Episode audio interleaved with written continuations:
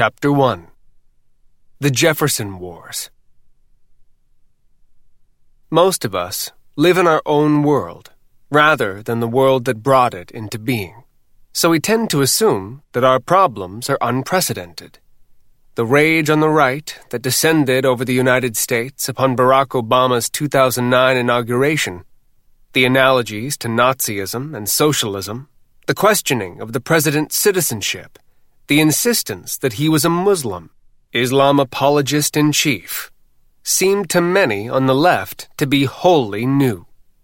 But American politics has always been infused with the animal spirits of morality and religion which, when mixed, have created a volatile cocktail.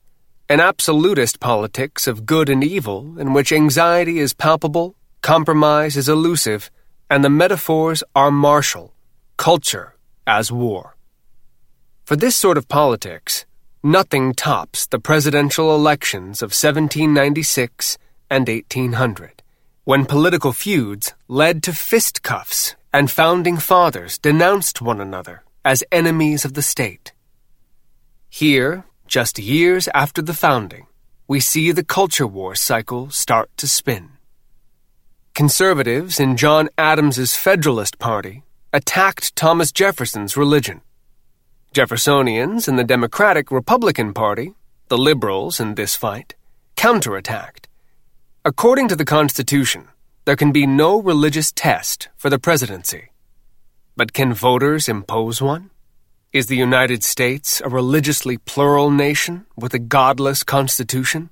Or is it a Christian nation under the watchful eye of the endower of unalienable rights? But the questions in this culture war were not confined to theology or theocracy. They concerned, as well, the passing away of a society of white, Protestant New England men, a hierarchical society rooted in colonial Puritanism, held together by a culture of deference, supported by clerical and business elites, and governed by the wise, the virtuous, and the wealthy.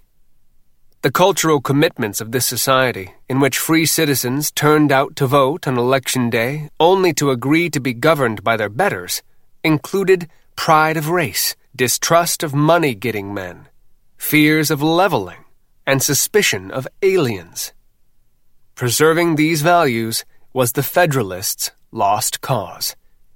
The American Revolution had let loose a torrent of egalitarianism and diversity.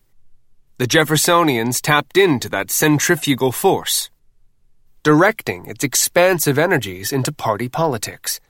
The Federalists, defenders of a waning centripetal order, an ancien regime of their own, were determined to hold this torrent back, to staunch rule by the worthless, the dishonest, the rapacious, the vile, the merciless, and the ungodly.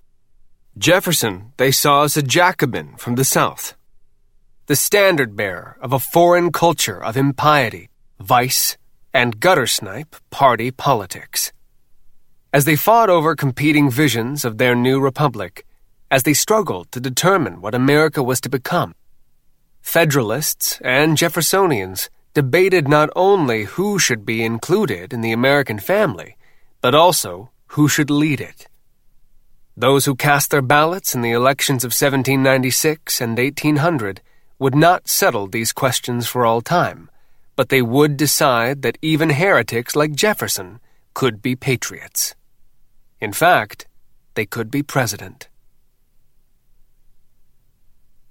Patriot King. During the American Revolution, colonists had come together to oppose England's King George III, whom they accused in their Declaration of Independence of a long train of abuses, scarcely paralleled in the most barbarous ages. When that war was over, after Paul Revere had concluded his midnight ride, and the Minutemen were done firing on the Redcoats at Lexington and Concord, and town criers had read every word of the Declaration aloud, and the ink on the Treaty of Paris had dried, and the tea floating in Boston Harbor had been eaten by fish who were then eaten by free citizens.